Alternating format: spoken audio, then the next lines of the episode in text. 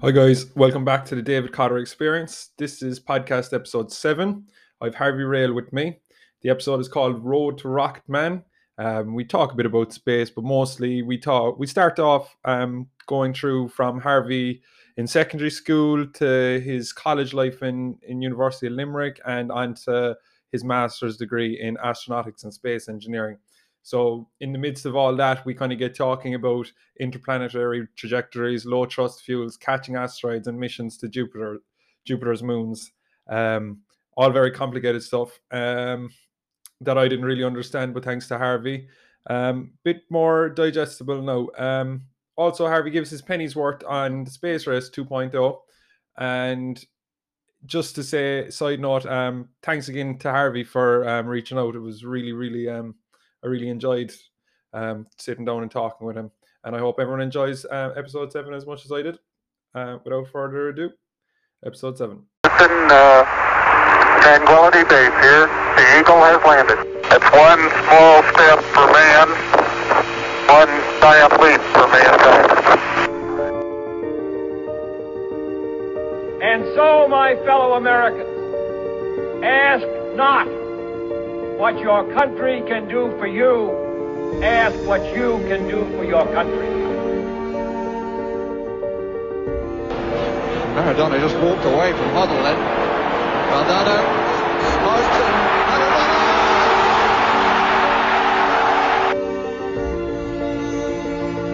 With the age of 20, I went to London and I won the Mr. Universe contest as the youngest Mr. Universe ever. And it was because I had a goal. Let me tell you this. The older you do get, the more rules are gonna try to get you to follow.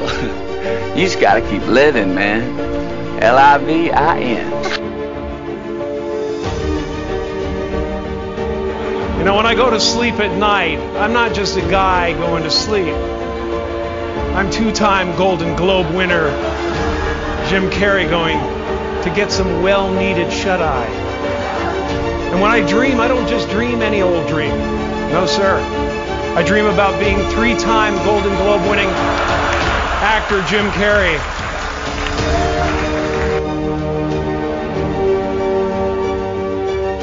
One, you got some more you. 21, yeah, get it again.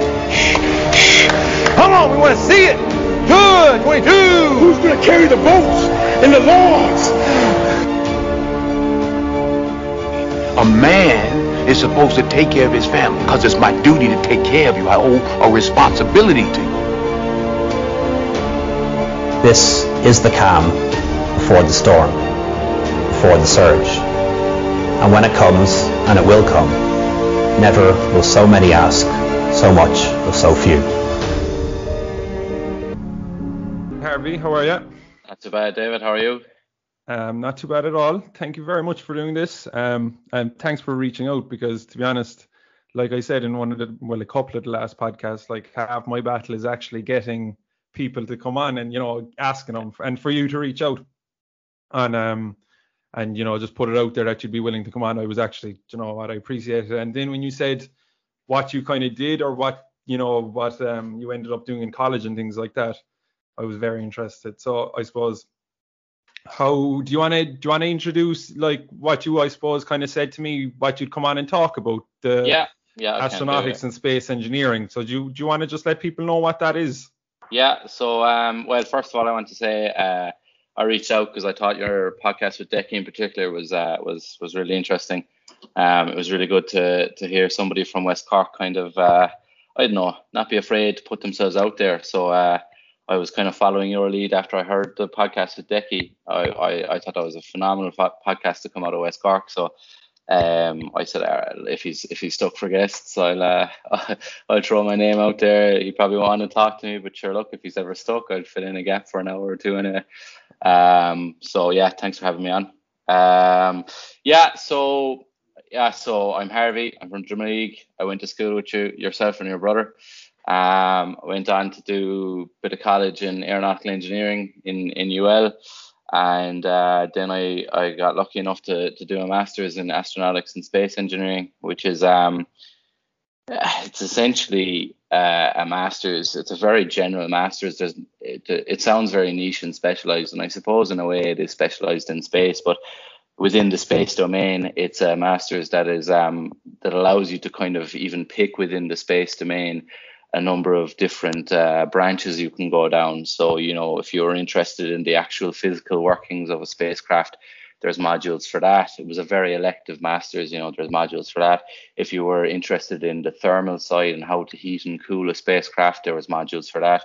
And in my own kind of specialization, I was interested in um, orbital uh, trajectories and interplanetary trajectories. So um, you could specialize in that and um, a branch they call astrodynamics, which um, sounds a lot more fancy than it actually is, you know. I was just going to say, it all sounds a bit elementary to me, Harvey, too easy. Um, which I suppose, look, I suppose for, for everyone listening, I'm going to bring you back to, I suppose, when you're kind of prepping yourself for your leaving cert, um, you're 18, I suppose it's back in 2013. You're two years older than me, so you've done done the leaving cert two years before a few me. years ago now, it's. was this was um the core what aeronautical engineering right in Limerick, yeah? Yeah. So seven for anyone. Were you? Out there. yeah, Jesus, that's the job. Were you? This was your number one. Like this is what you're prepping for.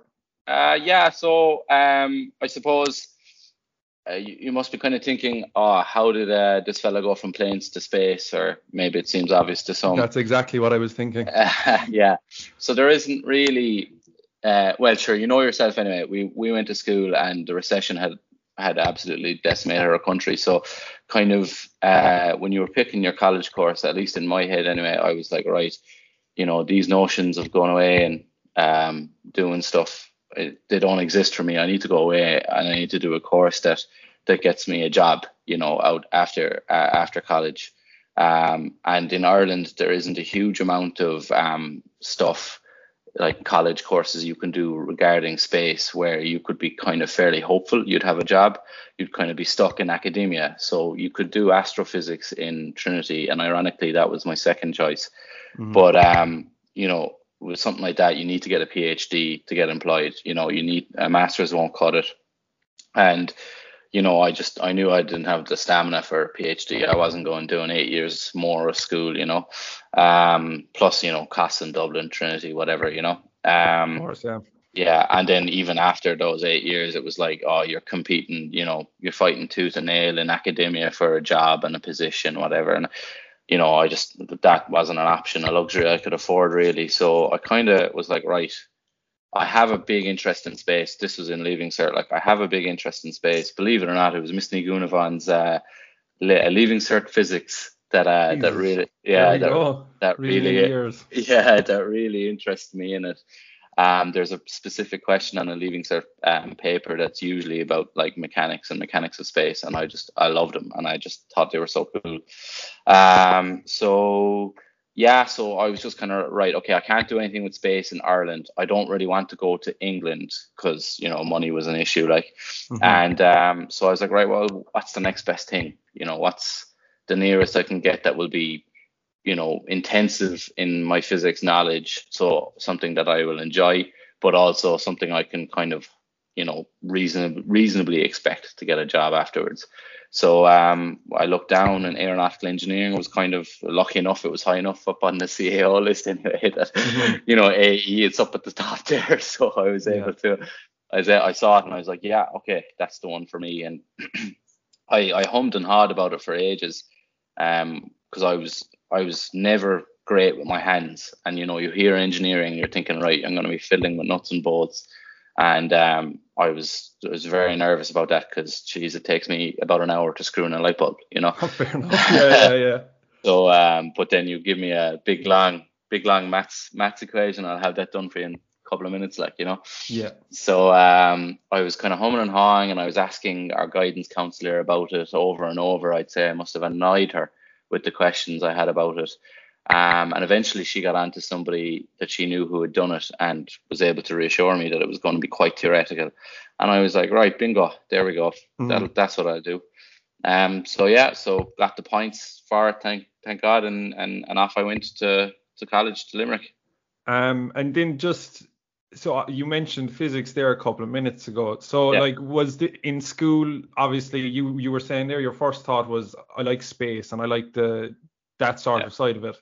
So like the aeronautical engineering was kind of secondary I suppose. But did you have like um you know were you watching documentaries and you were fucking like you know looking at the likes of these guys like Brian Greene and Neil deGrasse Tyson and all Yeah, you know yeah. Cox and all these guys Yeah, and you're like yeah, whoa these guys yeah. are kind of inspiring me to want to do something in it, like for want of a more cliche kind of. Uh, Yeah, I know it is pretty cliche. So I got I got lucky enough that my mother was a bit of a nerd um, uh, growing up, and uh, she kind of carried on that that nerdiness.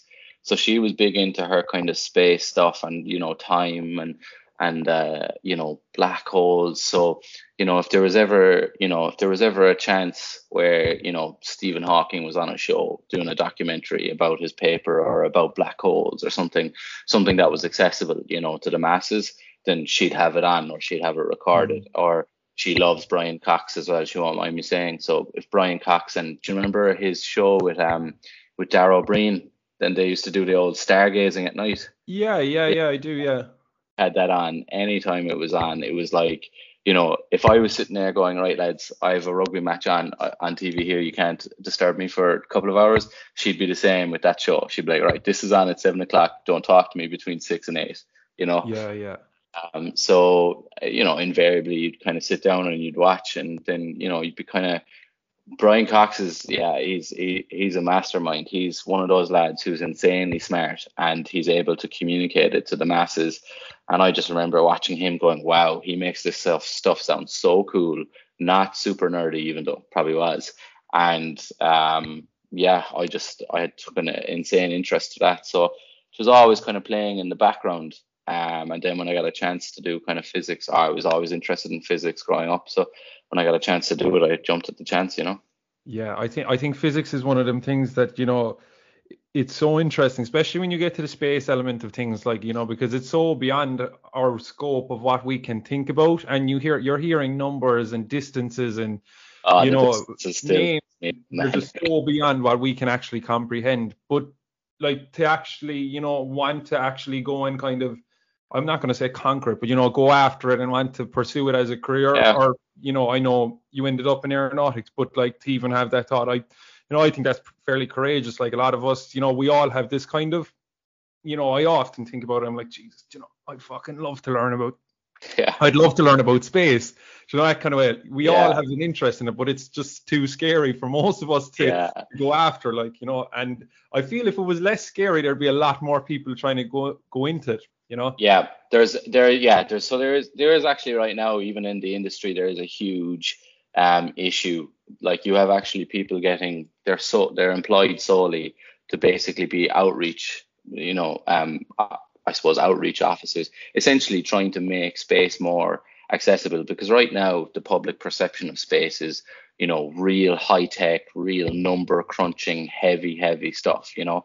And it doesn't need to be you know it really really doesn't need to be. There's room for for everyone in there. There's room for guys who just want to sit at computers coding all day. There's room for guys who just want to hammer away with a spanner and and, a hammer like you know? Um, there's room for everybody in that industry but i think uh, the public perception is half the battle where people just look at the space industry and they think back to you know the the the achievements in the 60s and think wow like they're on the cutting edge of technology. There's no way i'm smart enough for that. And it's it's the opposite. Like it's it really mm-hmm. is. Like it's just it's just all it takes is an interest and a little know-how. And then it's it's it's piece of cake like you know? Yeah. I, I remember actually I think the thing that I kind of, like now I'm just I'd listen to podcasts with Brian Cox and you know all these guys and I've listened oh, to I love him on, yeah I love him on podcasts man Brian Cox is great on podcasts He's brilliant, and he does that kind of um, show with the other like couple of people around the table, and they just talk about the most abstract things. And it's yeah you know after a while, like I don't think I'm even listening to what they're saying. It's just like it's it's almost like a, a talk down, you know, a Headspace app or something like that. yeah yeah it's yeah just I don't know. It's it's it's a different language, and it's almost you know the way they say that French is very sexy language. Like when you're listening when you're listening to space talk, I find that it's very kind of you know intriguing without knowing what's going on. yeah, But yeah I think, you, I uh, think for me anyway, like you're making the moves on me here David are you yeah, Jesus, that's it. That's why I went to the face call, Harvey. um, but anyway, what I was um what was I gonna say? There was um, the I think for me anyway, like what made it a small bit more accessible and understandable was, you know, the the, the show Neil deGrasse Tyson did with Cosmos. I thought Oh, that yeah. was very well done, you know, and really simplified everything and made it kind of, I suppose, a small bit comical, you know, like with the, the the kind of animations and stuff like that, you know. But I thought it was kind of exactly what people needed to di- digest a subject like that. Yeah, you're bang on the point there. So Neil deGrasse is great is great for that sort of stuff, as is Cox. Like you're bang on the point. That's what you need to do. You need to be able to break it down into um, stuff that that people are used to seeing, you know, and and not overcomplicate things. And once you kind of, and the thing is, it can be broken into that. Like it, it is, it can be that simple. Um, just yeah, there just is a real um, I suppose your analogy to French language, it, there's a real language barrier there. You, at the moment, you just have a bunch of scientists trying to talk about it, and of course, they're going to use their own language. You know, they're going to use the jargon and the numbers and the terminology. And to people who you know wouldn't be familiar with that sort of stuff, it just it might as well be Greek to them, and they're thinking, right, I, I have no hope here. Whereas, like you know, people like Neil deGrasse Tyson, you know, breaking it down using very simple language, and it can be explained in simple language, then you know it, it that's what you need you know that's and that's all it that's all it is really like you know Yeah, yeah, yeah.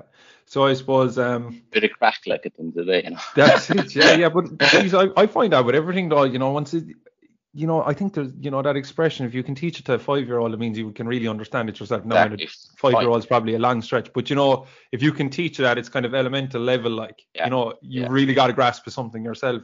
Feynman said that man you're quoting a great man there Who said that? Richard Feynman Did he? yeah that's that was his whole uh, and it's a principle I, I stand by it's a principle I try to live by you know if you um if you if you really think you know something try and break it down as simple as can if you can't teach an elementary ca- class on it you don't know it like you don't know Yeah, it as well as you think yeah. you do you know Yeah, that's for sure. But um, so I suppose look, we'll take it back to to college again. Um, yeah. You were so you're in you're in Limerick and you're doing your aeronautical engineering. Yeah. Are you looking beyond it when you're there, or are you kind of thinking, okay, I'm just gonna try and you know nail this down and I'll do something in aviation rather than space at the moment? Like, or were you kind of always okay? I have my eye on what I'm going to do after. Um, I suppose a bit of both. Like, so um, I was aware when I went into the course in first year that the um, requirements to get, say, a chartership in engineering, which is like the kind of goal for anybody who's an engineer, um, required uh, from from 2013 onwards, required you to do a master's. So I knew from the get go I was going to do a master's. Now I didn't know in what, and then it was kind of then the mix came where like once you kind of get into the thick of the course, you're not really thinking beyond what you got to do for the next day. You know, you're not really thinking beyond the exams because the course is pretty difficult. You know, um, and then I got I got real, but like so say in your downtime, I was still kind of finding myself looking at space videos on YouTube and watching space documentaries and thinking about space and stuff. You know, um, and uh, I got the opportunity, luckily enough, uh, while I was in college, to go to the States on an exchange program. And um, the college that I went to in the States offered me, like, well, offered the chance to study space related modules where Limerick didn't. Um, and I was, I was like, wow. So that was kind of almost like a, a reawakening. Like, you know, it was always there dormant in the background, but then to have it kind of really mixed in with my professional slash academic life, that was like a reawakening, a relighting of the fire, you know. And I was like, right, okay, I have a chance here that not a lot of people get. You know, let's have at it. Why not? Like, you know, I mean, I've nothing to lose. Like, you know, I'm already over in the states. What else have I got to lose? Like, you know. Yeah. Um.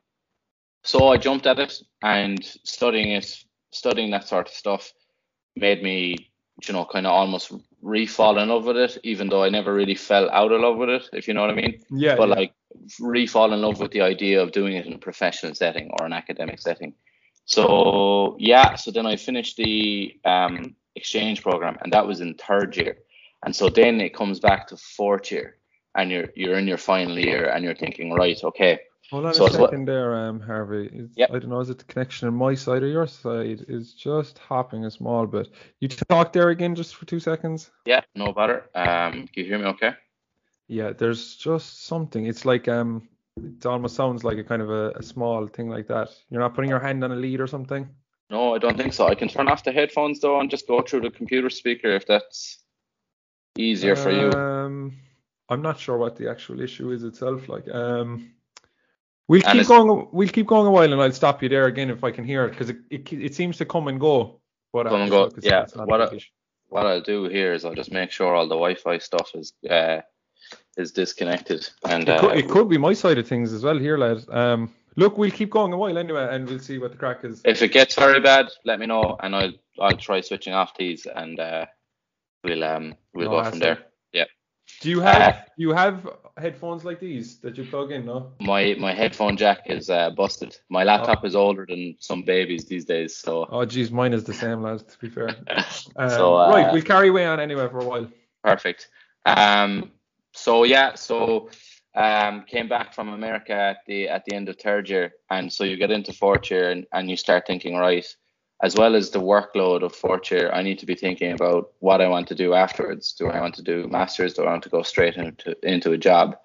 And I knew I stuck to my plan as I'm going to do a masters, but uh, fourth year was the most hectic year of my life.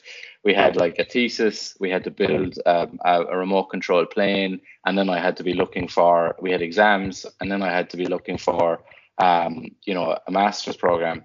And the thing with the thing with all that stuff, it all comes at you at once in October.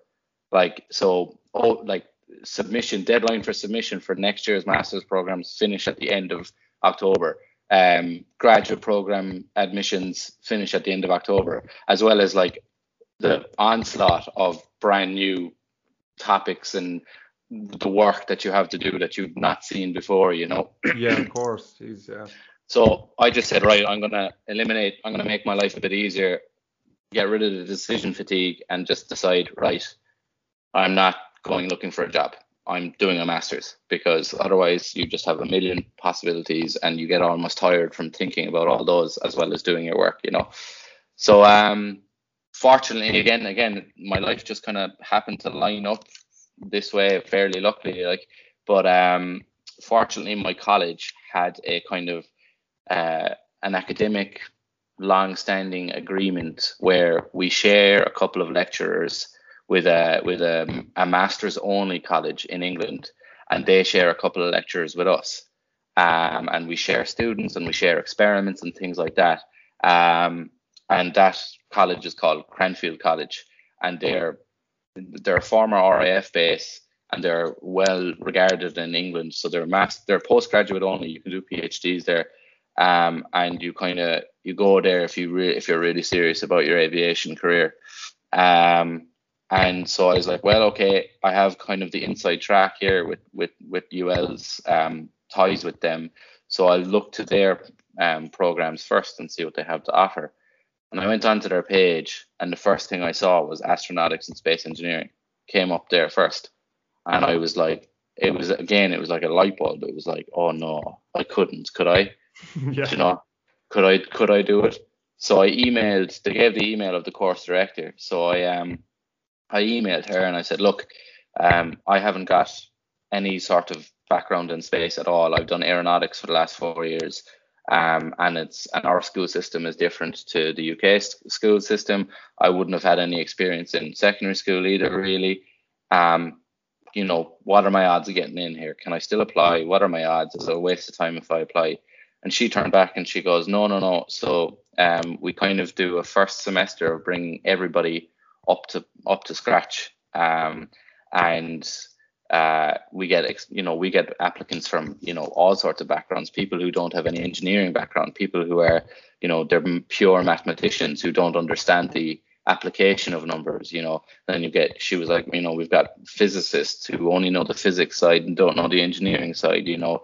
Um, and she goes, we even have like civil engineers um, apply and they've gotten through, so you should be absolutely fine.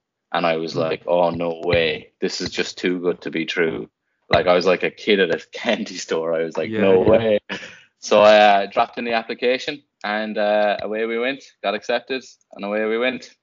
Jesus, happy days. Fucking hell. So you were where like I can't imagine that there's many undergrad degrees anywhere like for like space or sorry astronautics and space engineering really is there so you probably would have been fine anyway like I suppose that was just you doubting yourself a bit was it yeah it was probably uh, definitely an element of that um because in you know the UK they're a bit bigger than us they kind of have a bit more of an uh, an option in terms of what you do in your undergrad there are a couple of colleges in the UK that offer space focused um, under undergrads, you know. Um, but yeah, yeah, you're right. I was just I was quaking quaking in my boots and you know too too too proud to admit it, like you know. Yeah, yeah, yeah. That's fair enough. I think we've all had our fair share of that um, from time to time, like. But um, so you went on anyway, um, and of course you obviously really liked it, but you did a thesis. You did a, your master's thesis on something very interesting. So I'm going to let you explain. I'm not even going to try and right. explain it, but I want to try and listen and hear okay. what it's about.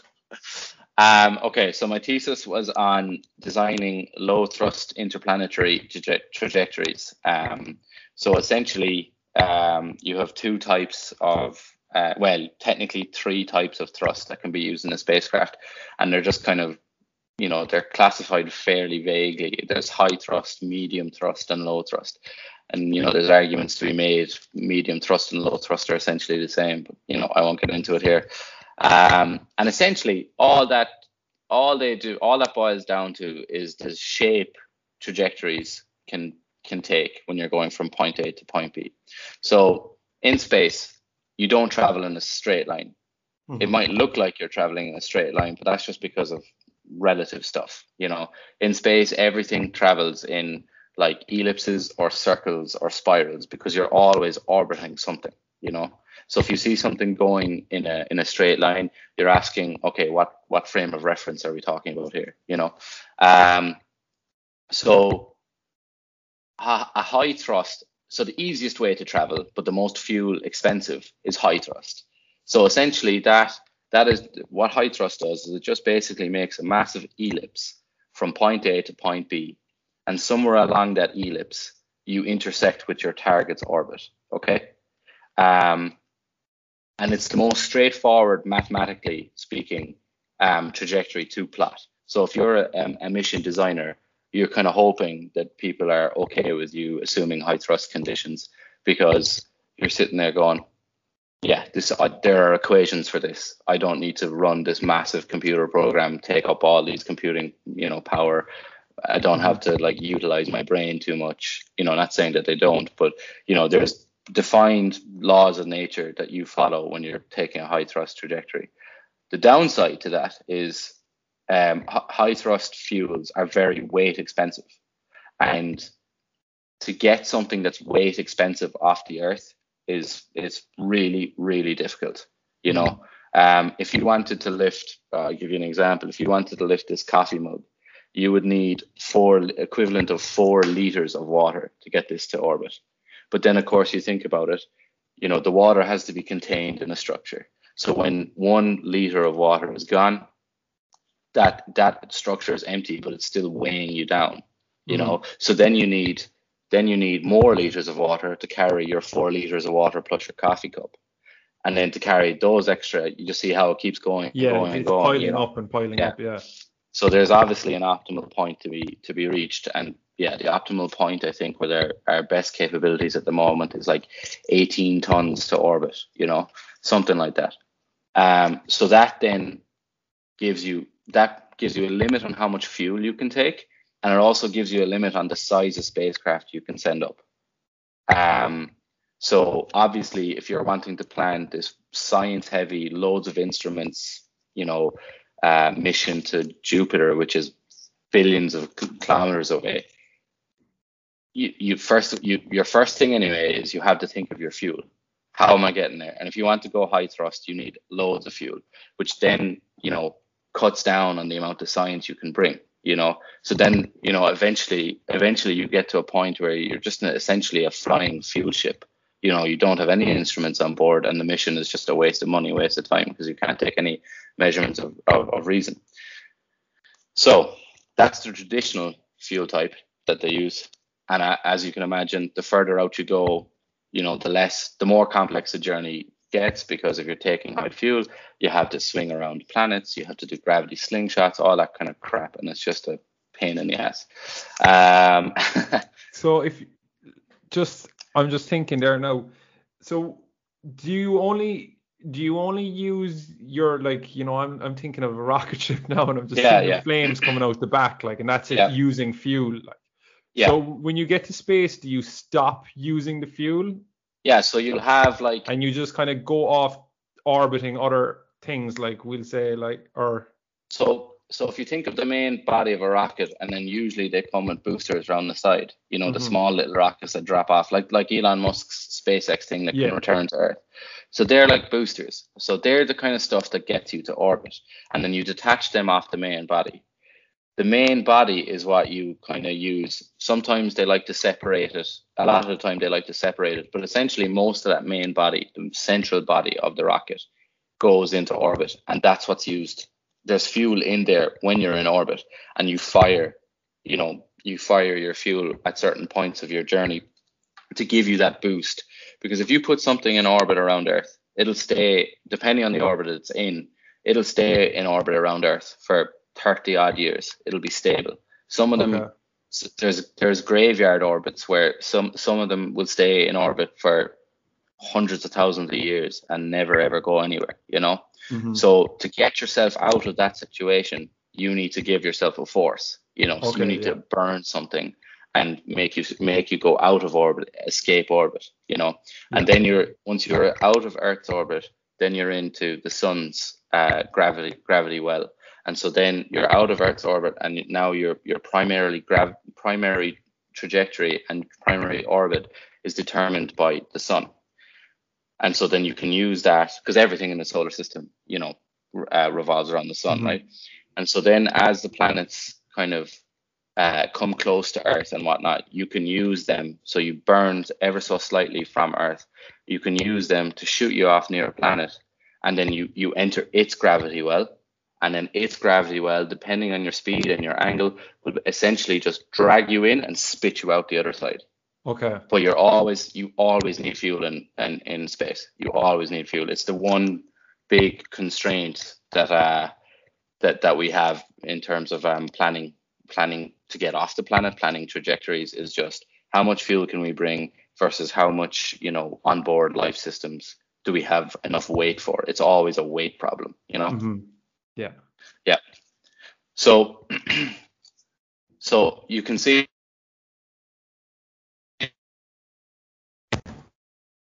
hello Harvey I think my headphones disconnected there yeah Uh, yeah. I was just saying I couldn't hear the sound Yeah, so no, my headphones disconnected. Reconnected again though. No. Um, so as you can see, as I've tried to elaborate there, um, there's a lot of problems with with high thrust, you know, heavy fuels. Um, it kind of limits how far you can go. It limits what you can bring because they themselves are heavy.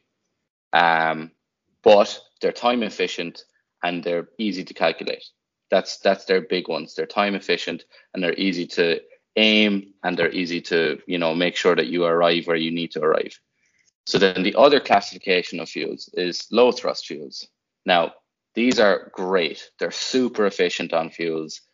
You know you can get w- way further with them over or over high thrust fuels. Um, and you don't need to bring half as much. In some cases, you don't even need to bring 30% as much uh, fuel to reach your, your target destination, which of course is great because that means you can bring more crap with you, more science Mhm. um, instruments, rovers, etc., etc. Um, but the problem with them is they're mathematically hard to define in terms of planning your trajectory to go from point A to B, and they take forever because they're low thrust. You know, you're talking millinewtons of thrust would be would be the ideal for a low thrust, whereas you're talking kilonewtons. You know, talking thousands of newtons for high Are- thrust. Are these fuels are they um like we'll say are they similar to your regular you know airplane fuel or are they just a complete different animal altogether like or Um, so airplane, I think they use. Ah, geez, I should know this. Um, they kind of tend to use the the oil-based fuel, fuels, you Mhm. know, Yeah, petrochemical is it? petrochemicals. Yeah. Whereas, um, uh, say in the case of high thrust fuels, they'll use liquid uh, liquid oxygen and liquid hydrogen. Okay.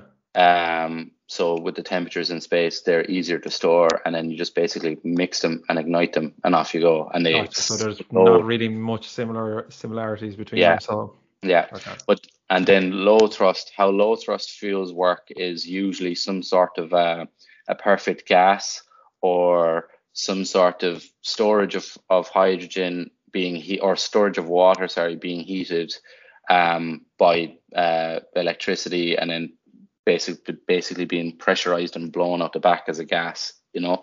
Mhm. Um, and then the, of course the electricity is being provided by the sun, which is which rays are which its rays are unfiltered out in space. So you basically get like you know it's not like solar power on the earth. You get like a hundred percent of efficiency and use and whatever, you know.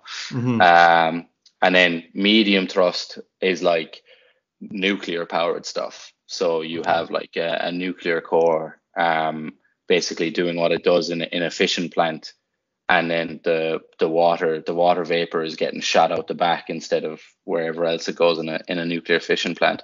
Okay. They call that medium thrust, but it's you know it's low thrust because it takes a it takes similar enough times to low thrust engines. You know.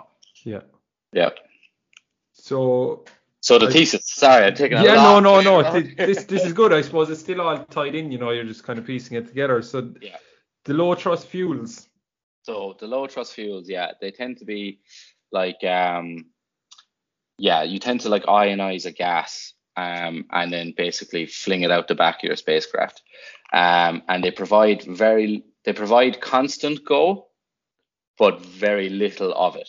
Okay. So in, instead of like like the high thrust, instead of blowing yourself out the orbit and just like you know basically going direct to your to your destination, the um imagine the low thrust lads as kind of just edging yourself ever so slightly, but constantly through multiple orbits around the Earth, you're you're getting ever further and further away, like a spiral Gotcha. Yeah. Okay. you know you're spiraling out from the earth um and the thing with spirals is you can quantify them mathematically but they are really difficult to do and trying to guess how much fuel you need based off of that mathematical quant- quantification is quite difficult.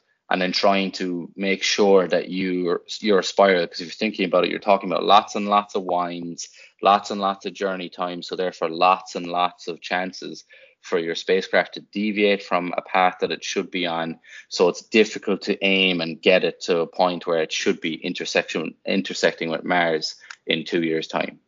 And on mm-hmm. top of it all it takes forever. Like yonks like um so my thesis was essentially working on some like taking the work done by somebody else's PhD, um, where he basically decided, right, up until now, we've basically had computer programs draw loads of power to try and guess the journey a spacecraft is going to take before it flies it, and then guess the the, the fuel from it, and then basically keep guessing, keep up, keep refining its guess, keep refining its guess until it meets meets some sort of criteria. Um, and again, they have no idea what what if that criteria is even right. They're just basically going off of their knowledge and a and a, and a good idea. Um, generally, it's turned out to be okay, but you know, again, it's just a lot of work to get there. Um, he basically was like, okay, I've seen spirals quantified in maths before with an equation. So if I can just draw, it's like drawing shapes basically. If I can just draw a spiral that gets me from point A to B and assume that the spacecraft can follow that spiral perfectly, well then, I because of that equation, with some m- manipulation of that maths, I'll be able to tell how much fuel it needs and how much um, how much thrust in its engine it needs Mm-hmm. which really cut down the amount of hours needed to plan a trajectory and really cut down the amount of computing power. Like, for example, I was able to do it with my laptop, which is probably why it's half burnt out. But uh, whereas, like, you know, NASA were drawing on supercomputers to try and figure out these trajectories. Mm. And um, basically, yeah, it was it was groundbreaking work. And so I was And so, like, the, obviously, these are these are kind of this is theoretical. Like, he hasn't obviously, you know, Oh, he hasn't sent. He's not space- actually testing this out in a rocket ship. Like he, No, these are no. just like his assumptions that if he can get it to move Yeah. to point from point A to point B, he can guess or well he can give a accurate enough Yeah. estimation of the fuel needed to get from Yeah. point A to point B. and he was he was lucky because there had been a couple of test um, spacecraft flown with low thrust fuels to um, say other points, other planets, and their because they had you know science on board or whatever, their trajectory was basically sent back. Like the path we followed, this is what the path was followed, and so he basically went away and tried under the same conditions to basically draw a spiral between Earth and Mars or Earth and wherever um, that was uh, close enough to that spacecraft's trajectory. And so they, because of the data that that spacecraft had sent back, they knew its fuel cost, they knew its um, engine requirements, and he was like, right, okay, I'm not going to look at, I'm not going to look at what the answers are. Basically, I'm going to do it with my method, and I'm going to see if I'm close. And it Mhm. turned he was close, and he did that with a bunch of um, a bunch of uh, trajectories that spacecraft had flown with low thrust technology on board. And he found he was within like 10% of their actual fuel requirements every time. Okay. And so, you know, this is over in, in the States. Their um, their qualifications or quantifications for, for, for getting your PhD uh, are really strict. So, like, obviously, the people who were supervising him were very happy with what he's done, and it works out, you know, soundly. It's mathematically sound. Mhm. So his his his method was mathematically sound. Um, and basically, my thesis, because obviously I wasn't doing a PhD, I was only doing a master's, so my thesis was only being done over the summer.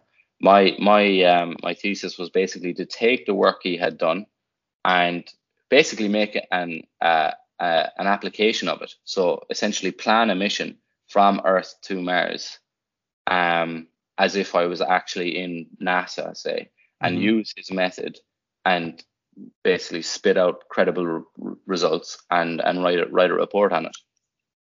And how are you spitting out re- or credible results? Is that you just doing more um, equations and things, plugging Yeah, stuff yeah. into equations? So um, the common so there's a, a, a kind of coding language called MATLAB, which is common. Okay.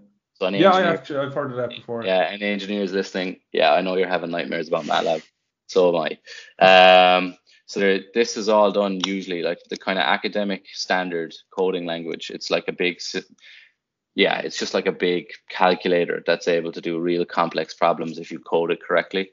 So I essentially wrote an algorithm on um, on MATLAB uh, and essentially gave it uh, starting dates and finishing dates. So uh, Earth and Mars are in uh, are, are at reach their closest points together every two years, and so that was kind of my basis. I was like, right, so I'm gonna st- I'm gonna go once a month for every two years. I'm going to request a launch date, and depending on Earth and Mars's positions as they're simulated, I'm going to get my program to calculate a spiral trajectory, um, and then I'm going to cons- from Earth to Mars, and then I'm going to constrain it. So if you come too hot at a planet, if you come too angled, you're essentially just going to get sucked in by its gravity and spit out.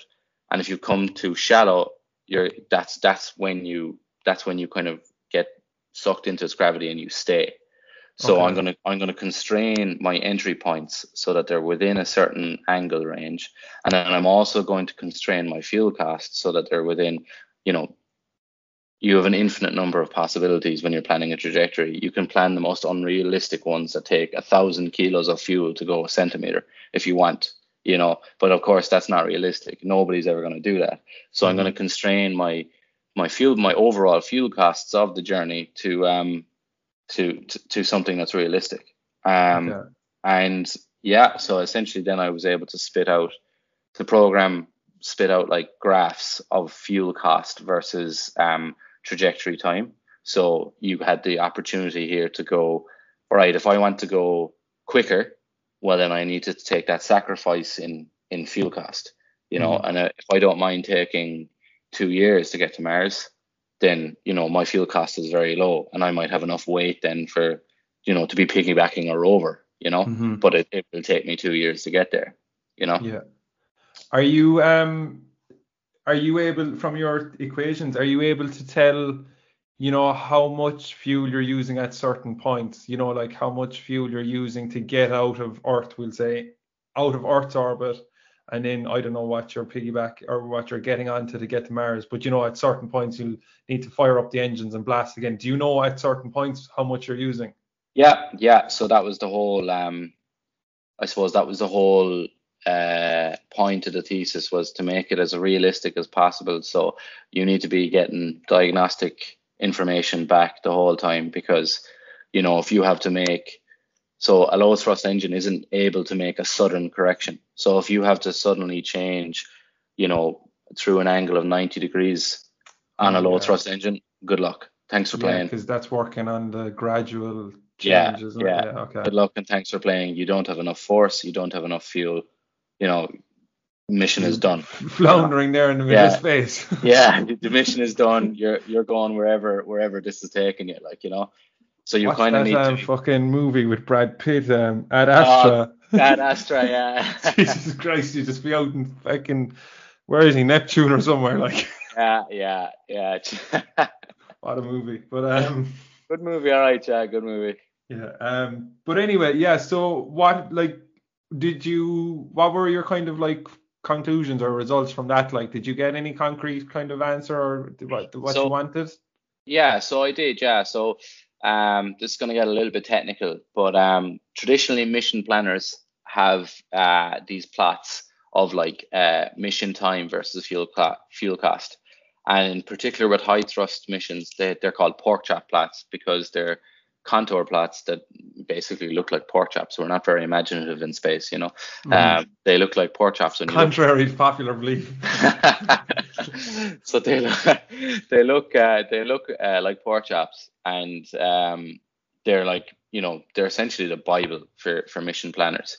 And it was thought up until uh, your man's PhD thesis, and I would say I would make the argument my master's thesis that such a plot was impossible for um, low thrust fuels.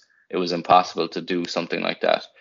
Now, I didn't manage to get it all in one plot, but I had it in two very handy, easy to use um, uh, plots, contour plots, where you could basically, you know, you you look, you scan down one, your first plot and you pick out a value, and then you plug that value into your second plot, and that that will give you your time and your uh, mission cost of the mission based on when you want to launch and when you want to or well no the when you want to land is based on the time. So based on when you want to launch it'll give you the the fuel cost and the time it takes.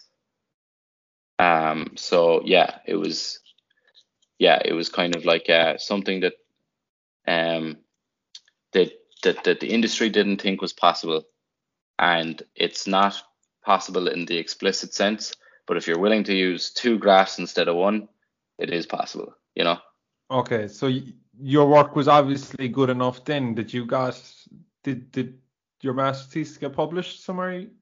uh no it didn't get published um there's quite a bit of hoop jumping to be done to get published but uh my my group project that i took undertook when i was at the masters which was on asteroid deflection that got published in a in a in a conference proceedings Okay, let's go to that. I like the sound of asteroid deflection because I was actually reading because you know I, I just get these little snip, snippets of little stories like and I was actually um what I always find interesting is you know well it might be completely different now but the, the use of like you know fucking nuclear bombs to like clear asteroids yeah. out, out of the way like you know in case they're coming for us an Armageddon style thing you know. yeah yeah like isn't there that thing with the, there was that um armageddon is my my literal one of my favorite movies of all time so we're we're we're in the we're in the right um genre so but what was I gonna say the fucking um there was back in 1908 wasn't there like an asteroid that passed so close to Earth that it knocked like 80 million trees in Siberia I think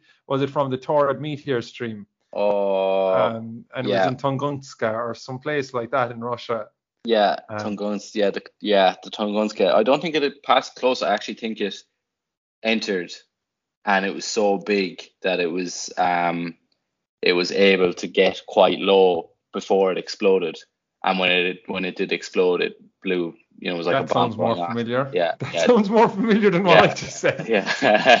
Yeah, I knew I knew it passed close or something, you know, like it burned off just before, you know, it was it would impact or something if it, like if that. it hit the ground, we'd have been a bit of trouble, right? Like, yeah. So Yeah, fucking hell. Like it cleared 80 million um 80 million trees in the Siberian thing in the Siberian forest. And I think I was actually looking at it the other day because it was something that I, I obviously remember. I don't know where I heard it now, but um it was it it knocked the trees in an area the size of I think was a it actually like when I heard it after I was like it's actually not that big. It was only like Offaly or something like that. S- some one of them kind of Midland counties. I was like fucking hell, that sounded a lot more impressive when it was 80 million trees. Like yeah, but um, you got to remember this is probably an object now that's I don't know, probably the size of your fridge. Like, do you know what I mean? oh okay, Yeah. Yeah. You see there, there's the perspective that I need to put back in my box again. this is the problem with, with stuff. Um, the, the big panic with stuff with uh, entering our atmosphere from outer space is like, so you know they're traveling at such speeds. You're talking about kilometers a second. You know, you go down a motorway at 120 kilometers an hour. Like Mhm. you're talking orbit speeds of like seven kilometers a second. You know, so stuff coming from outer space, outside of Earth's orbit, are traveling even faster again you Mhm. know um so you're talking you know you don't need at that sort of speed with that sort of kinetic impact you know you've so much energy built up through your speed you don't really need a massive object you know going back to physics a half mv squared you know Yeah. uh, okay. you, you if your v is huge because v it's v squared if your v is huge that's you know your mass can be flipping fridge size or sofa size and you're you're doing a huge amount of damage like Yeah, I got you. Okay, yeah, fair enough. Is is that kind of uh, was I completely left the field when I brought that up with your asteroid deflection? No, actually, no, no, no. So that's that that is genuinely the um the inspiration behind um kind of your your modern space agencies, any missions that they that they kind of um give the go ahead to um regarding asteroid deflection or asteroid detection or any of that stuff. It's all done essentially out of fear out of, of things like that, you know, because that that historical event is like the big wake up call where you know, we came to realize that, you know, you essentially need what you'd consider a pebble in space rock terms. You know, it's a tiny yoke, but you know, it comes at you so quick, you know, that you know you don't you don't need a huge object to to to do you loads of damage. So it's it's it's a thing where people are like, wow, okay, so there are loads of these little pebbles floating around here, and any one of them could really really mess us up all right, we need to be getting on this sort of uh, deflection uh, program sort of thing, you know. And so, what were you actually doing in that? Were you trying to figure out some way that you could deflect them? Is that So, like yeah. using a bomb, or like am I just too pyroclastic here, like with my fucking a pyromaniac? So Get the bombs and put them in space. Arma- Armageddon didn't get a lot right, but what they did get right is if you send a bomb up against something like that, you're just going to have a very expensive fire or fireworks show. Okay. All you all you're gonna do is kind of shatter the outside, and if it's particularly dense enough, it'll just you know smile and keep coming. Um, with, and and all you've done is create a number of little you know small bastards that now also want to get you. So not Yeah, only are you deciding which are probably not really small either. yeah, so not only have you got a big boy coming towards you, you're, you you've opted to pepper yourself with small little boys that will really fuck you up as well. Like so. Yeah, yeah. um. So our our kind of project was to essentially mimic um uh, uh, a mission call from ESA, the European Space Agency. Um. So essentially, ESA have a bunch of rules. If you're proposing a mission to them, uh, you, they have a bunch of rules that you have to abide by. Um, and our project was to try and grab an asteroid and move it from its orbit.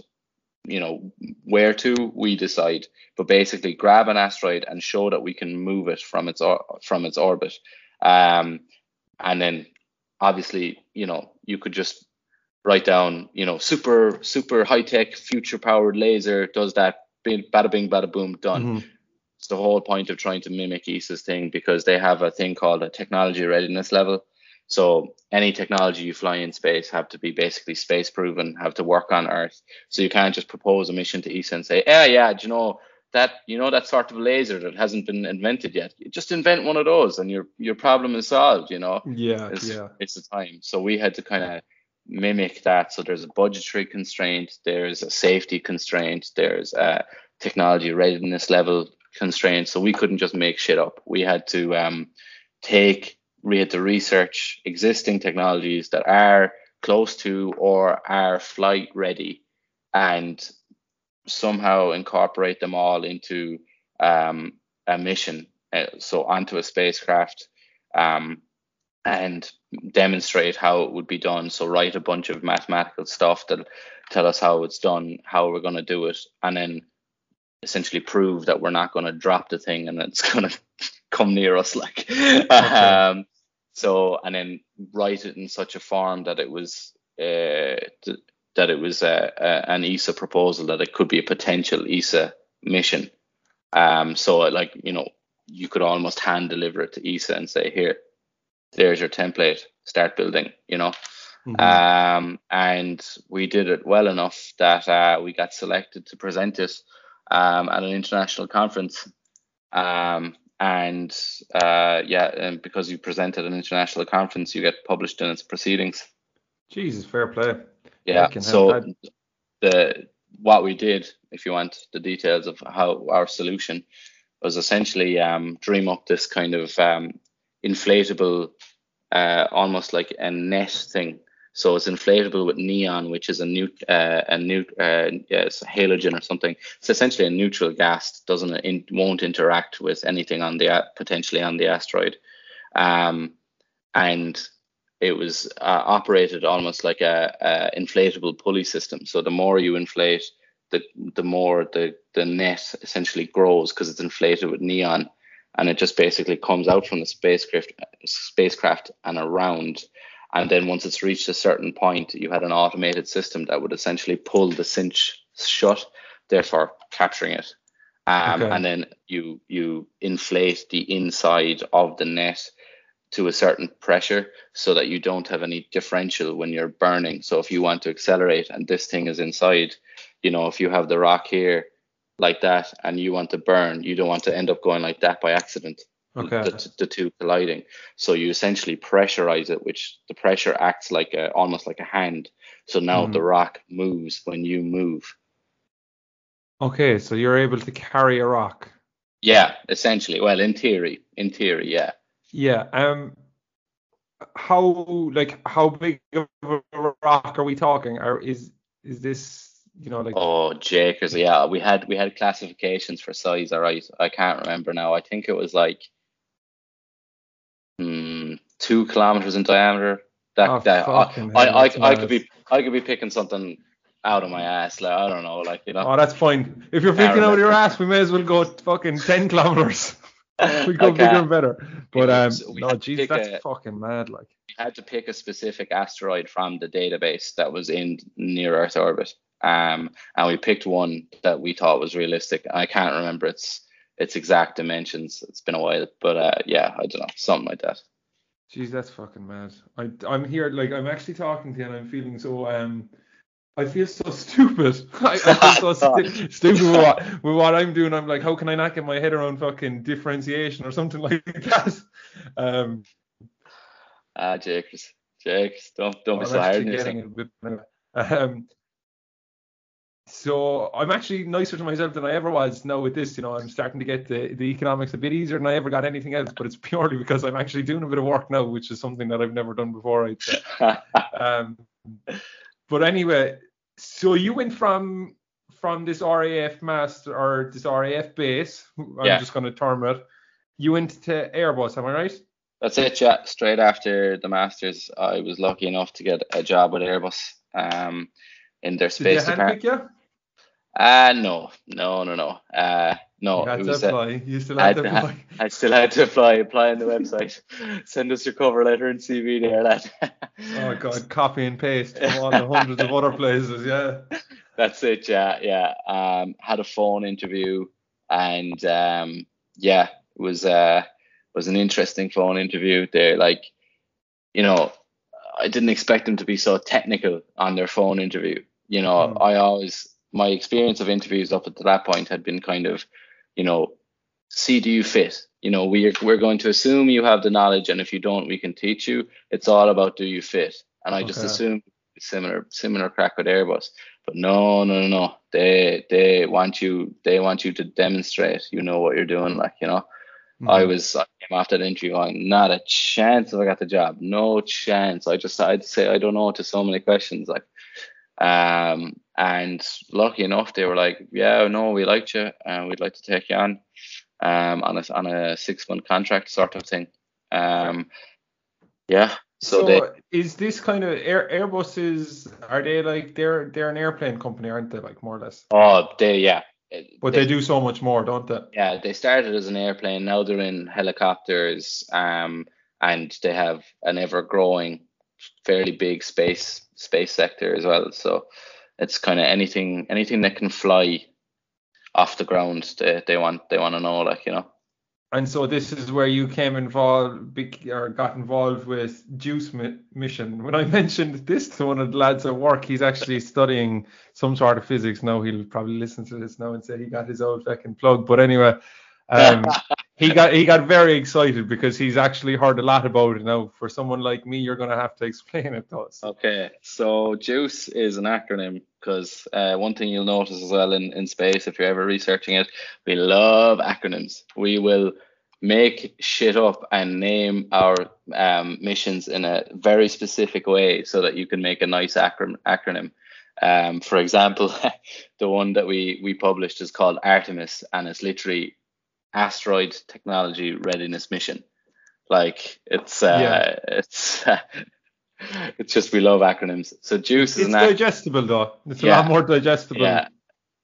Yeah, yeah, yeah. To be fair, than the technology that goes in, you know, you don't want to be naming missions B 300 47Z sound like American football called.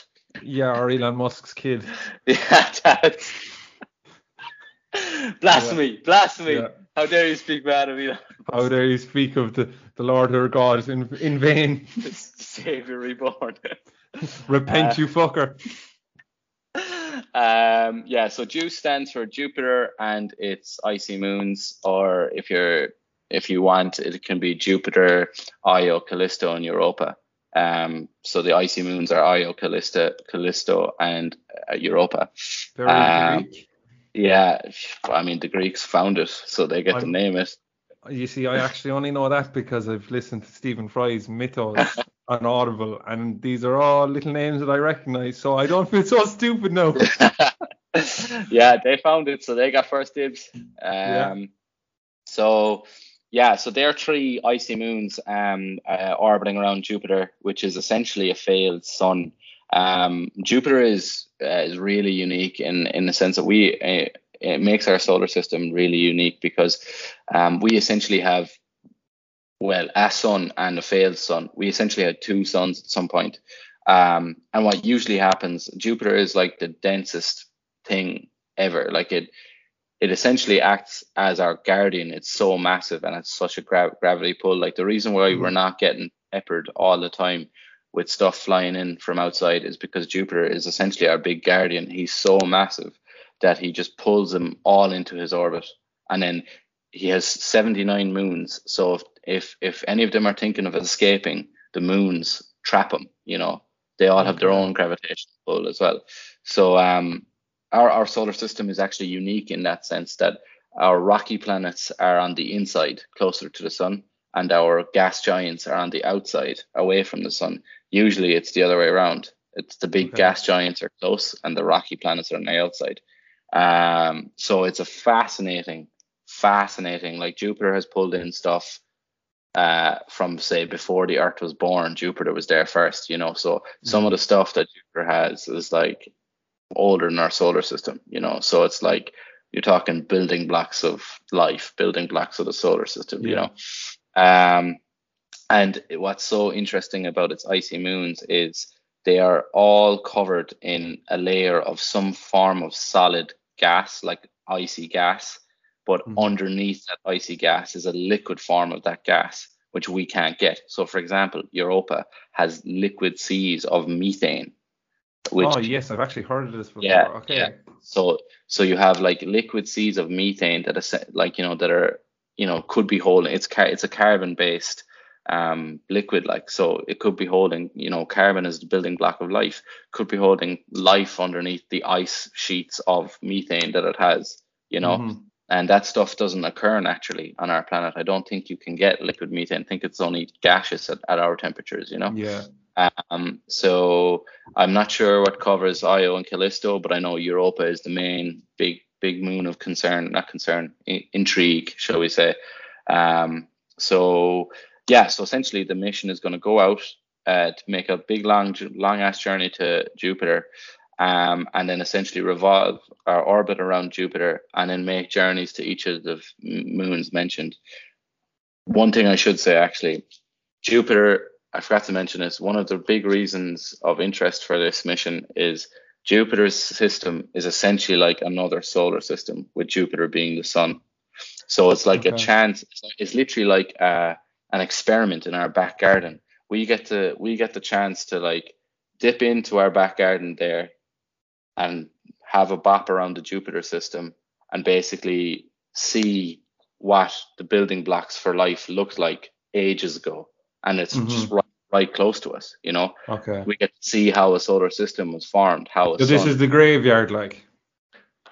not really, no, no. So because Jupiter has pulled in stuff from eons ago, like I think Jupiter was there first before the sun, and Yeah. because Jupiter pu- pulled in stuff from eons ago, um, it's essentially like being able to go to a museum, you know, and being able to see how we were made, how our solar system was made. Yeah, gotcha. Because Jupiter essentially acts like a small solar system inside our solar system. Yes, yeah, yeah, you know. okay. So yeah. um, that's the big interest with that mission. So what I got to work on was it's a long ass journey. It's a it's a six year journey I think to Jupiter from Earth, um, and that's including a bunch of gravitational slingshots. Um, and essentially, when you're in space, there's no way of telling which way is up, because you know it's not that there's no gravity. There's you know there's orbit, there's free fall. You know Mhm. we tell we tell instinctively we tell what's up and down from gravity. Gravity pulls us down. The opposite of that is up, and then left and right are essentially arbitrary. You know, Mhm. um, in space, there's no way to tell which way is up. There's towards the sun and away from the sun. That's about it. Okay. Everything else is just bananas.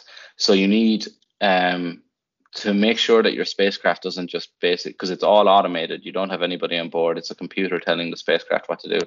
To make sure it doesn't get confused and start basically spinning out. Because once once you start to spin on a spacecraft, and if you can't get control of that again, your stuff will just break. It will just Mhm. fly off the edge of it. Um, you need like a essentially a computer program to say, okay, stay between this angle and this angle with respect to the sun or with respect to some other reference point. And I got to essentially work on that when I was at um, uh, at Airbus.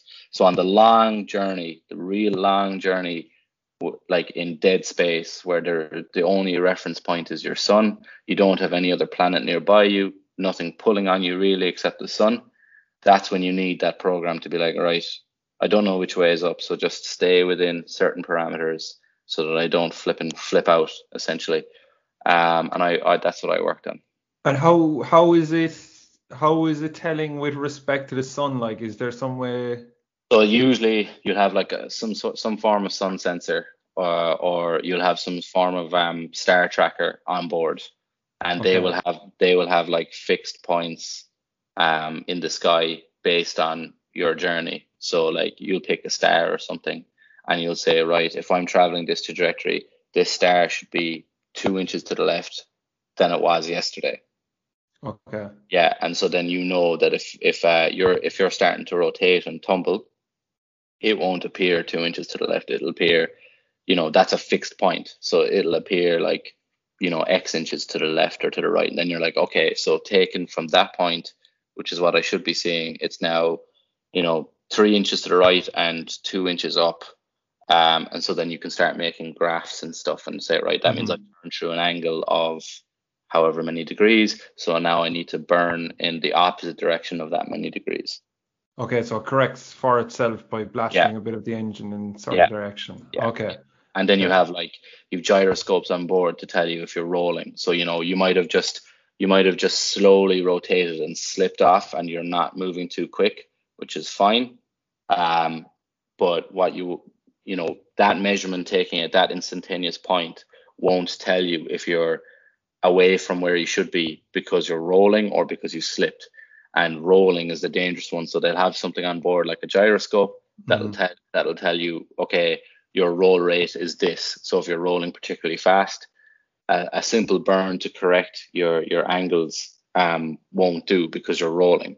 So like that that burn, by the time you initiate that burn after taking that measurement, you'll have moved on further again. So by the time your burn is finished, you won't be you won't be where you think you should be. You know. Mm-hmm. Yeah. So yeah, so you have to correct for role and position changes like.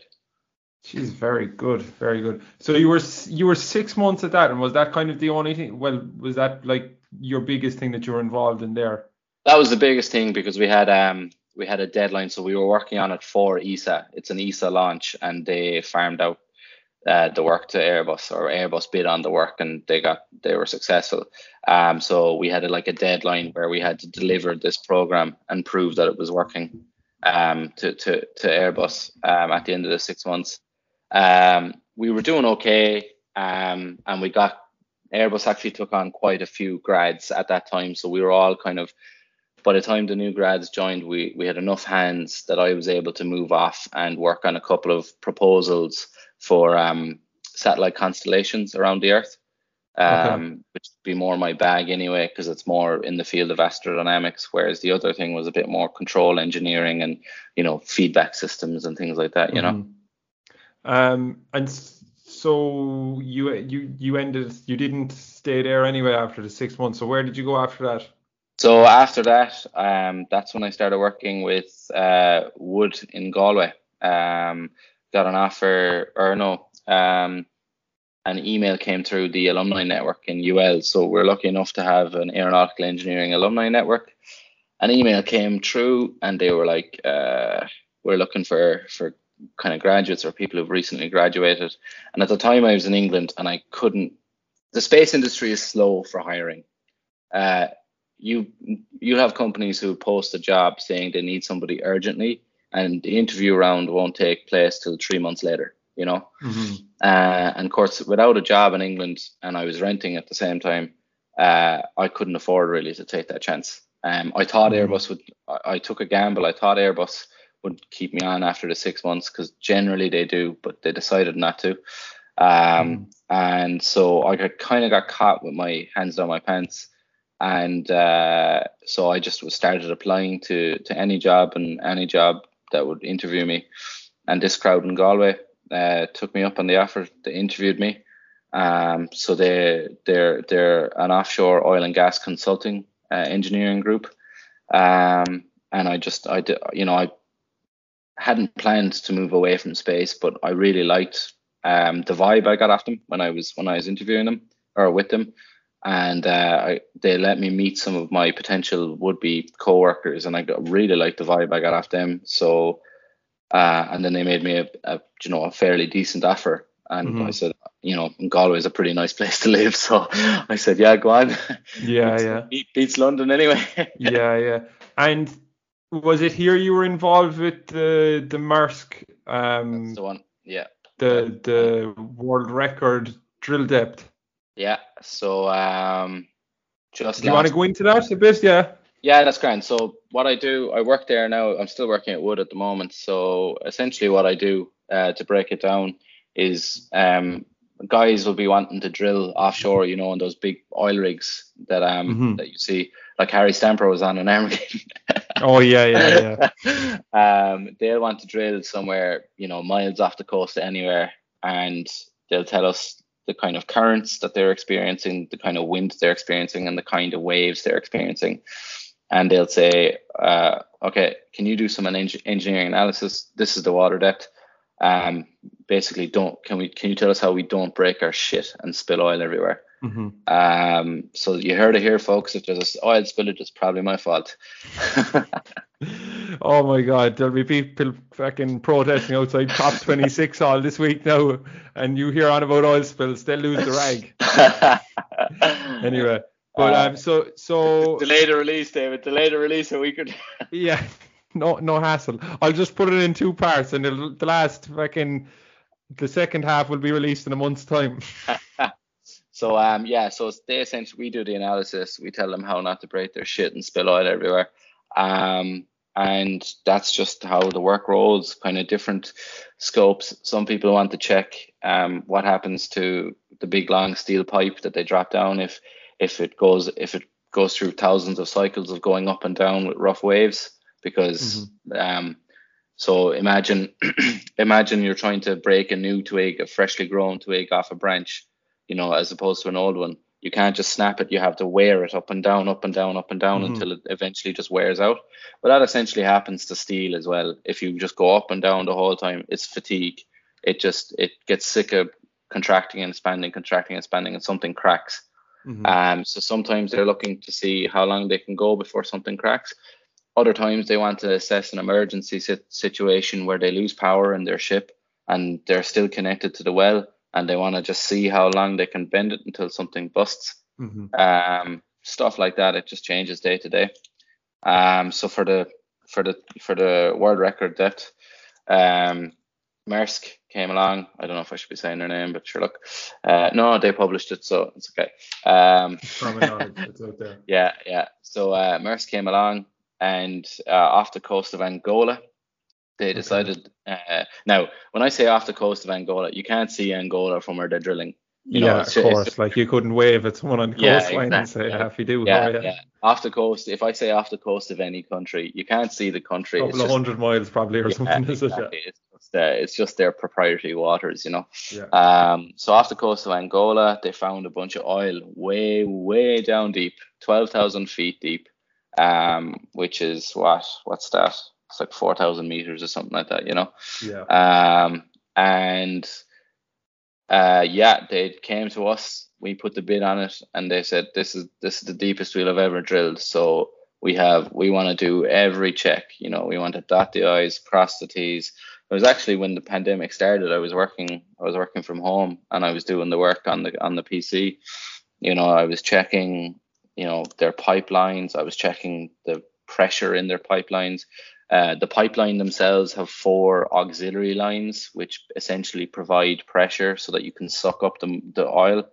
And I was I was even checking them. Now normally we don't even check them because they're so small in diameter that the chances of them breaking is not you know we don't care you know if they mm-hmm. and they're not they're not mission critical one of them breaks one of them breaks who cares you know um mm-hmm. but because it was such a deep depth you know i was checking the loads on those i was checking on the pipelines I was checking what happens if a freak wave comes along. I was checking what happens if you, you know, suddenly for some weird reason lose your engine and lose the backup generator and you just start drifting at the mercy of the ocean. How long can you go before you have to disconnect from the well?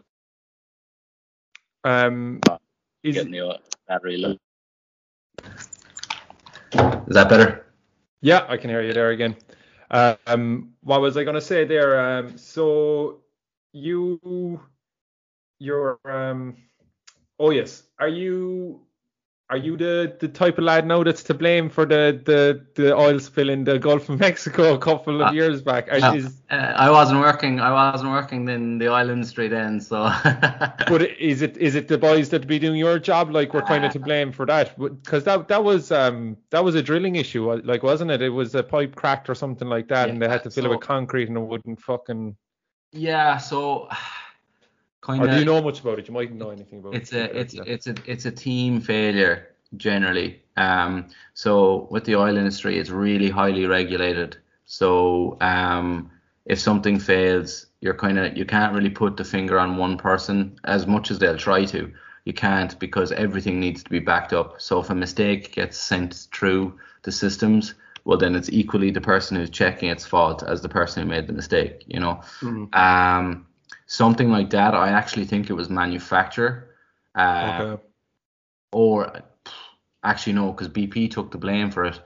Uh, it's it's it's BP, so they left it down. So you know, metal that they put down there and and and components that they put down there are rated for a certain amount of fatigue cycles or a certain amount of time in use or a certain operating condition. And if you break any one of those, essentially you that's your fault. You know. Mhm. Um, Yeah. and I think I think um, B, I think what happened there was B, there was a failure. BP didn't monitor its um its systems accurately enough because they were the ones who had to pay. So if they're the ones that had to pay, it was them them at fault. Like so it was it was like a company policy thing slash the guys on the rig, but they're only they're only kind of you know behaving because they have pressure from the company.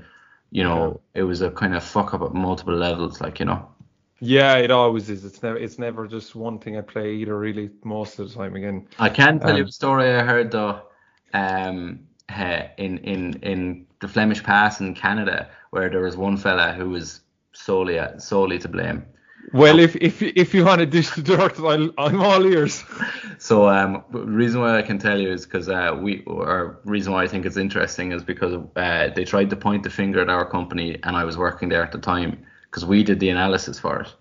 Um, so these these big steel risers, they're called, that that drill the hole. They're essentially big, long cylinders of of steel, you know, that are, Mhm. you know, they could be, you know, three thousand feet long, you know, um, and they're connected to the boat.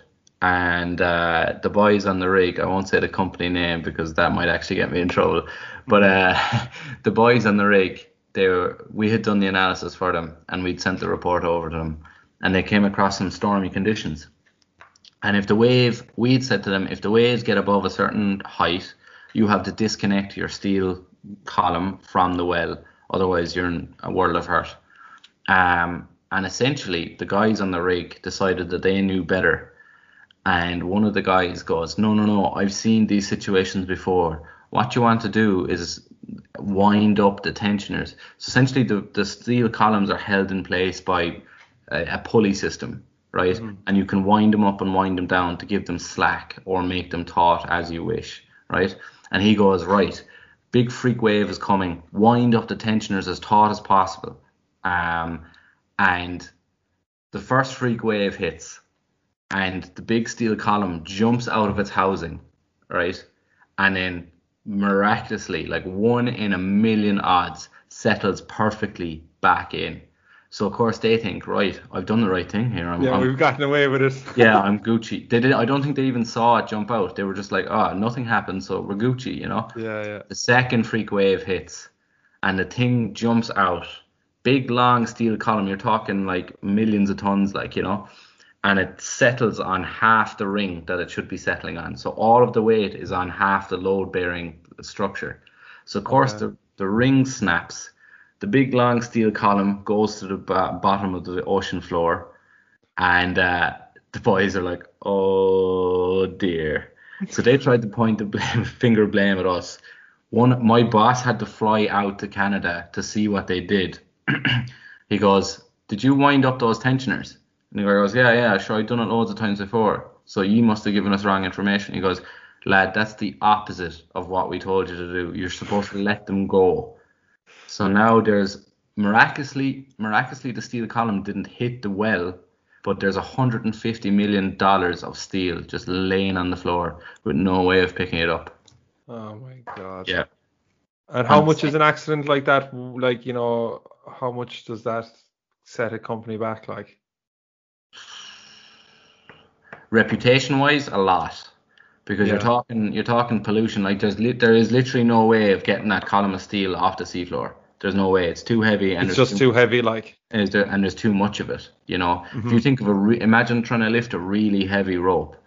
You know, it's like Yeah, oh, it's yeah, just yeah. a rope. But if the rope is heavy enough and long enough, it doesn't matter how strong you are. You just it because it dangles down. You're like oh come on, like you know. yeah, yeah. Um, and essentially that's what's happened. Um, so so not only is there 150 million dollars just sitting at the seafloor, which is annoying for the company, there's now no way for them to drill that well Mm-hmm.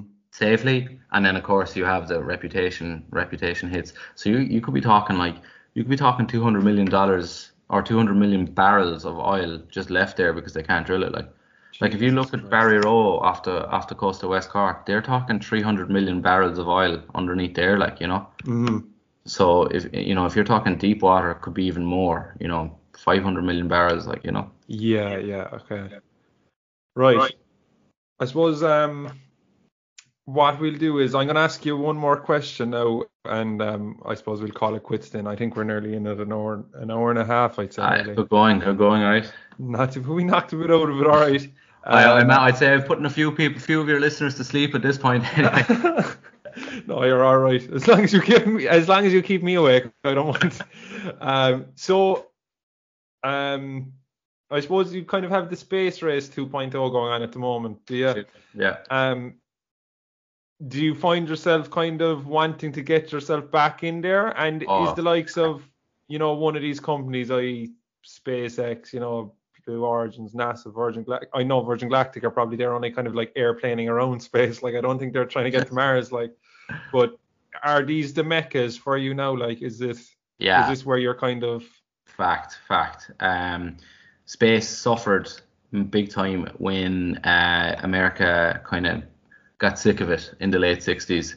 You know, it came on in that decade, it came on from barely being able to get a fella around the earth to walking on the moon for the crack. You know, you'd Apollo Mhm. flipping 15, you know.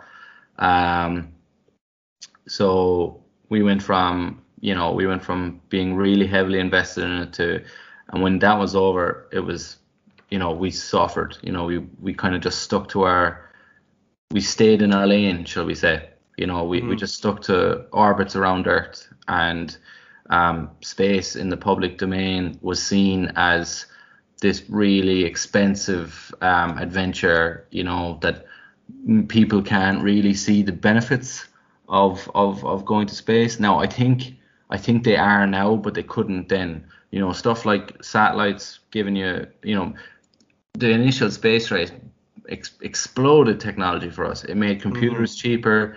It made phones cheaper. It gave us the possibility of what we have now, smartphones.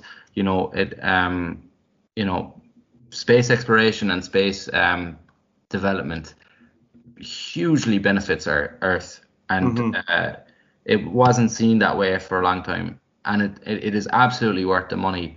And yeah, so to answer your question, the Space Race 2.0 is is actually better than the first one, and I'll tell you why.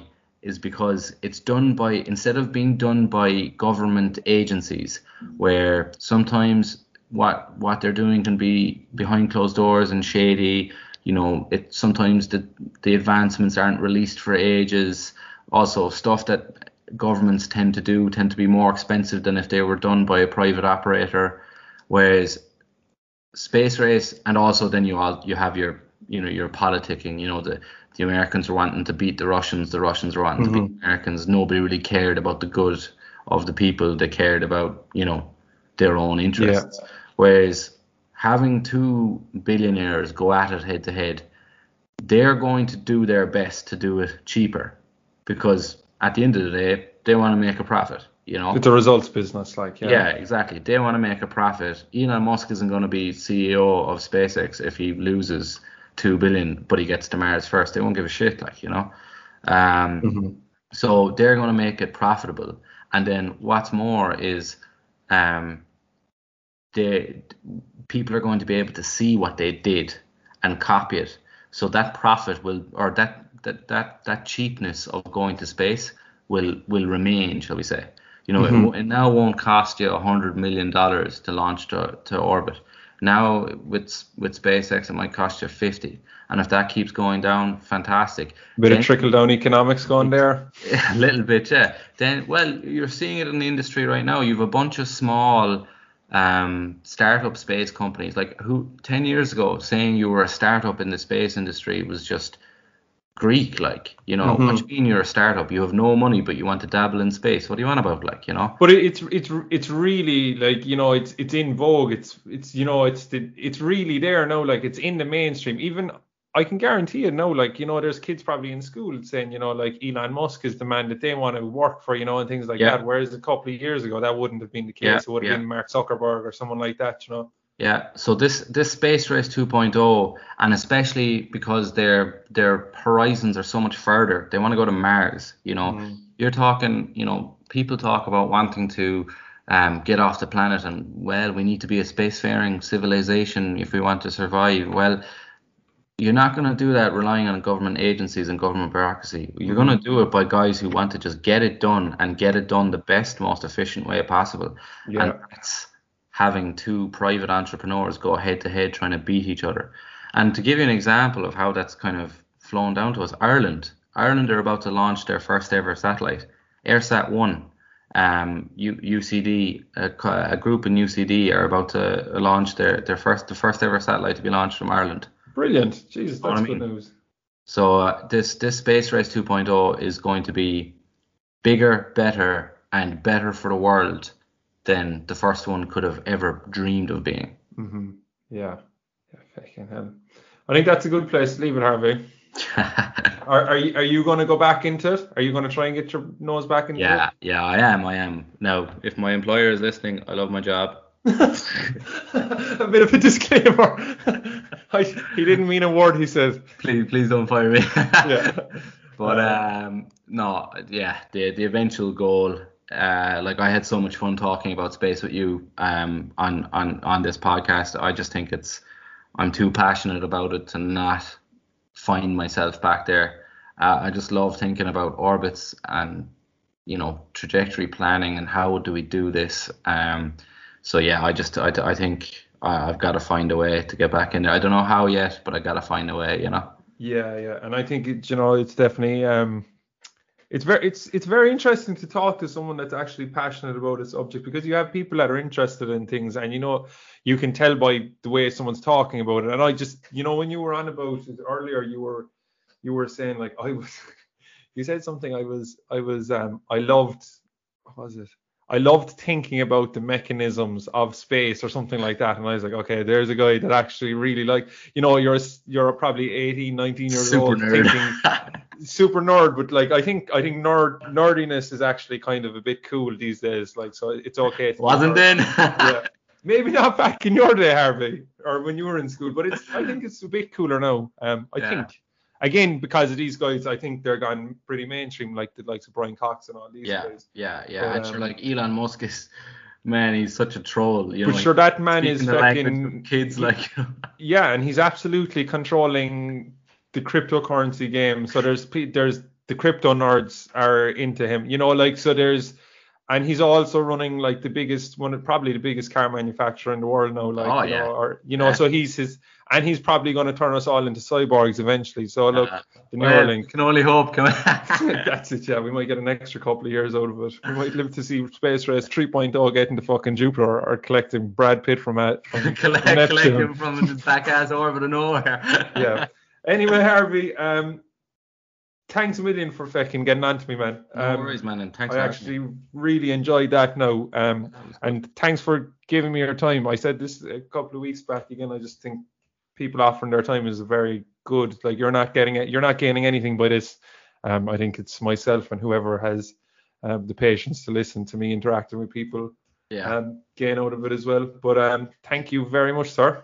No worries, and I just uh yeah, I mean, I, uh, I, I suppose selfishly again a little bit, but I, I suppose if there's anybody uh listening, uh, especially if there's a, a kid trying to figure out his future, you know, and he's he's from West Cork, um, and he's he's a bit like me and a bit lost in in um in how he's gonna go about achieving his dreams, you know, I just figured it'd be nice to come on and uh I don't know, spout some ideas about how, how you can go about it. You know, Mhm. just because you're, I, I, I remember growing up, I felt like because I was from West Cork and because we didn't have ex- access to stuff that city folk have access to, you know, that, you know, Running water.